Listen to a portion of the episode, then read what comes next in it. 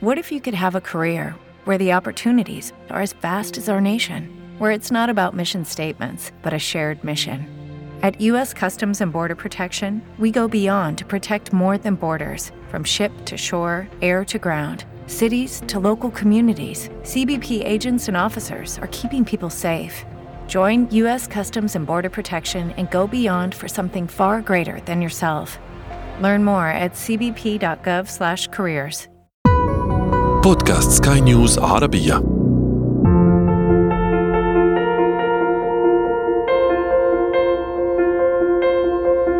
هذه الحلقة تأتيكم بالتعاون مع مركز الشباب العربي في أبو ظبي. معا نستثمر في طاقة الشباب لخدمة الأوطان. نستفيد من كل تجربة. قدر الإمكان ونعظم فائدة هذه التجربة على أكبر عدد ممكن من الشباب. اليوم أجمل ما في الخمسين سنة الأولى لبلادنا هي نجاحات وتضحيات وإنجازات الآباء والأجداد. المهم أن نجعل من كل محاولة فرصة أن نحسن كيف نحول تطلعات الشباب إلى أهداف وطموحات وطنية. أهلا بكم. أنا رامي حسن وسأستمع معكم إلى ضيفنا وهو يروي قصته الملهمة ضمن قصتي بودكاست الشباب العربي. قصتي. أن تنجح في الحصول على بكالوريوس الأعمال والموارد البشرية مع مرتبة الشرف وتقرر ألا تكتفي فتكمل الدراسات العليا في السياسة الخارجية والقيادة ثم للدراسات المهنية حول الإدارة بجامعة كامبريدج البريطانية ولاحقا للدراسات المهنية حول الاستراتيجية والتخطيط في كلية إدارة الأعمال بلندن وأنت ما زلت في مقتبل العمر فهو أمر ملهم أن تقوم بتسخير كل ما حصلت عليه من علوم لتطوير الآخرين هو أمر استثنائي. نحن كشباب آه، أمامنا مسؤوليات عدة. أولا الاستعداد للخمسين سنة المقبلة فهم المستقبل فهم السنوات القادمة فهم القطاعات المتجددة. اليوم إذا بنشوف المستقبل ما يحمله يتطلب منا إلمام يتطلب منا وعي يتطلب منا فهم لمتغيرات كثيرة سواء كانت اقتصادية اجتماعية تقنية. فهذه مسؤولية علينا كلنا كشباب أن نتحملها. الموضوع الثاني هو موضوع السرد القصصي وموضوع التوثيق. اليوم أجمل ما في الخمسين سنة الأولى لبلادنا هي نجاحات وتضحيات وإنجازات الآباء والأجداد. عملوا مع قيادتنا على بناء وطن يفوق التوقعات في كل مجال. نحن في المؤسسة الاتحادية للشباب عملنا على مشروع مع لجنة عام الخمسين سمى الحالمون الأوائل. الهدف أن نمكن الشباب من توثيق وكتابة قصص الآباء والأجداد. لو كلنا نتفكر في بيوتنا كم لدينا من أبطال كم لدينا من منجزين كم لدينا من آه، آباء وأجداد ضحوا بكل ما يملكون لبناء مجتمعاتنا لبناء آه، قصص نجاحاتنا المختلفة وكتابتها.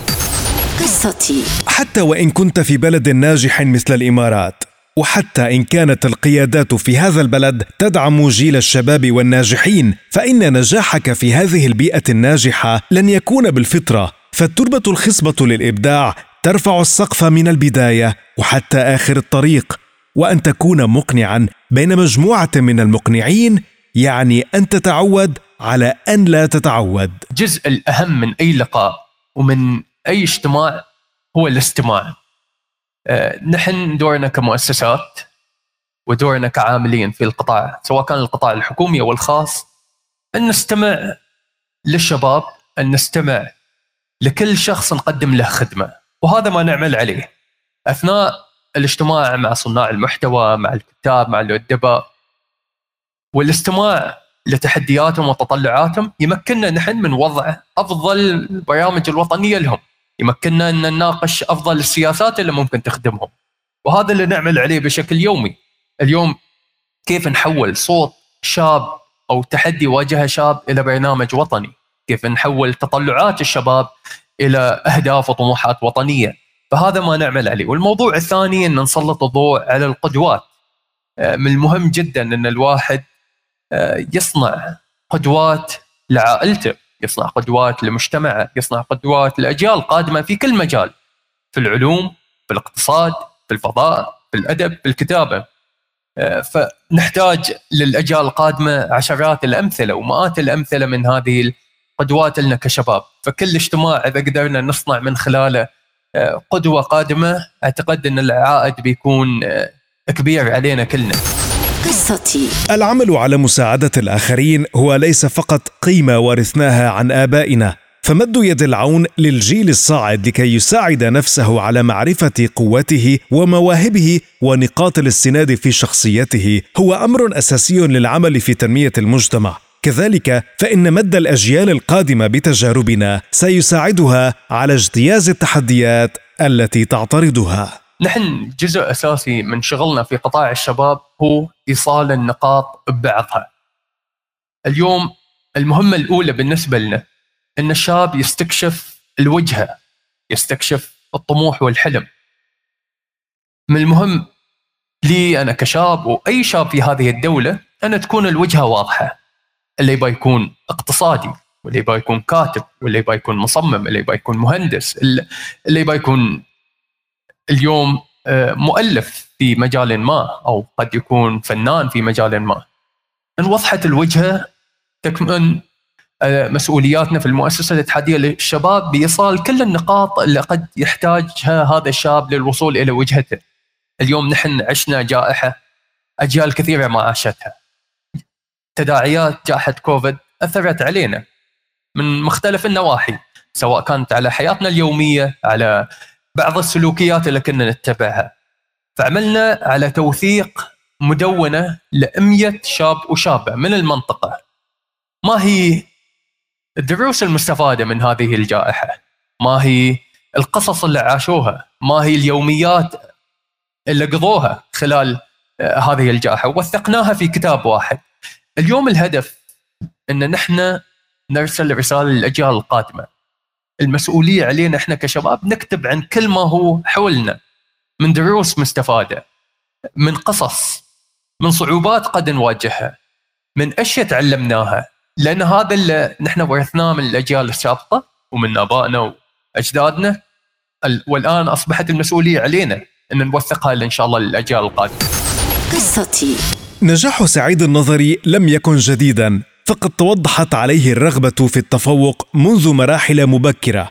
ساعدته الأسرة والعوامل المختلفة في تشكيل شخصيته. تم اختياره كأصغر سفير عالمي مبتكر وحصل على العديد من الجوائز المحلية والعالمية المرموقة منها جائزة التميز الأكاديمي وجائزة طالب العالم وجائزة قائد العام في كليات التقنية العليا بالإضافة إلى جائزة مبادلة للشباب وجائزة الإمارات لشباب الخليج العربي. كما ويشارك بعضا من لحظات حياته عبر وسائل التواصل الاجتماعي. أنا الكتابات اللي أكتبها متواضعة عبارة عن بعض اليوميات وبعض التدوينات اللي أعيشها بشكل يومي. آه، أكثر يعني ما كنت أحتاجه في مراحل مختلفة من العمل المهني. هو الدروس المستفادة من أخواني واخواتي الزملاء اللي سبقوني في العمل. وكثير ما حظيت الحمد لله بفرصة لقاء قيادات في بلادنا. من مسؤولين من وزراء من وكلاء من مدراء لمختلف الجهات ومن أدباء ومثقفين. الله نعم علي بفرصة أني أتعلم منهم وأستفيد من تجربتهم وخبرتهم. فالمحتوى اللي حصلت عليه من خلال آه، بعض هذه اللقاءات والدروس المستفادة منهم شعرت إن هي أمانة ومسؤولية. إن لكل شاب مقبل على عمل في مجال ما إن يستفيد من هذه الدروس. إن نبدأ اين أينما وصل الآخرون وأينما وصل الناجحون. ونستفيد من كل تجربة. قدر الامكان ونعظم فائدة هذه التجربة على أكبر عدد ممكن من الشباب. فأنا في كل مقال أكتبه أو في كل تدوين أكتبه أحاول إني أرسل رسالة عن فائدة أنا استفدتها ممكن تعمم على جيل من الشباب. وهذا اللي أتمنى كلنا نسويه لأن أنا متأكد إن اليوم حتى في هذه القاعة بإمكاننا كلنا إن نتعلم من بعض. كل واحد في مجال ما كل واحد في تخصص ما. قصتي. ولكونه دارسا فقد رأى الكثير من الأبحاث وحصل على معلومات كثيرة من مصادرها.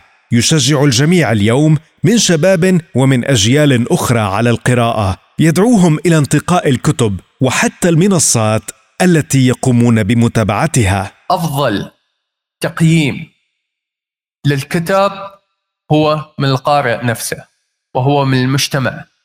اليوم المجتمع هو ما يحدد المحتوى اللي يطمح إليه والمجتمع والقارئ هو اللي يحدد الكتاب اللي بيجذبه. وهذا شيء مو بس في قطاع الكتب والنشر اليوم بتشوفه حتى في منصات التواصل الاجتماعي. لا يمكن نتحكم في كل تغريدة تطلع ولا يمكن نتحكم في كل فيديو يطلع. لكن نحن نحدد منو نتابع نحن نتابع نحدد أي مستخدم نشجعه على مزيد من المحتوى اللي ينشر. فنفس الشيء بالنسبة للكتب. علينا تشجيع كل محتوى إيجابي كل محتوى قد يضيف لنا ولمجتمعنا. وعلينا كذلك اليوم إن نصحح لكل شاب قد يكون ضل الطريق بكتاب ما أو بكتابة معينة. المهم إن نجعل من كل محاولة فرصة إن نحسن من ناحية المحتوى. وهذا شيء كلنا نقدر نسويه. هذا شيء ما أعتقد إنها مسؤولية جهة واحدة لكن هي مسؤولية مجتمع كامل. نفس ما اليوم نتابع الأفضل ونتابع من يستحق المتابعة علينا كذلك إن نقرأ لمن يستحق إن نقرأ كلماته وما ينشرها من خلال الكتاب. قصتي. ولأن صاحب المشكلة أفضل من يعبر عنها. عمل سعيد النظر منذ اليوم الأول على إعطاء جيل الشباب مسؤولية دوره في حل مشاكله لأن أدرى شخص بالتحديات هو أكثر الناس قدرة على معالجتها. نحن بشكل عام اشتغلنا في المؤسسة الاتحادية للشباب ومركز الشباب العربي منذ أول يوم. نعمل مع الشباب للشباب. المستشارين هم الشباب أنفسهم. دول كثيرة حول العالم وحكومات كثيرة حول العالم. تكلف مهمة تمكين الشباب إلى شركات الاستشارة وإلى بعض الخبراء الأجانب نحن في بلادنا تمكين الشباب ووضع الخطط للشباب وتحديد أولويات الشباب يتم تحديدها وتصميمها من قبل الشباب أنفسهم. لأن الشباب هم الأعلم وهم الأدرى بمصالحهم وبأولوياتهم وبتطلعاتهم وكذلك بتحدياتهم. قصتي. للمزيد تابعوا حلقات قصتي بودكاست الشباب العربي على كافة منصات البودكاست. قصتي.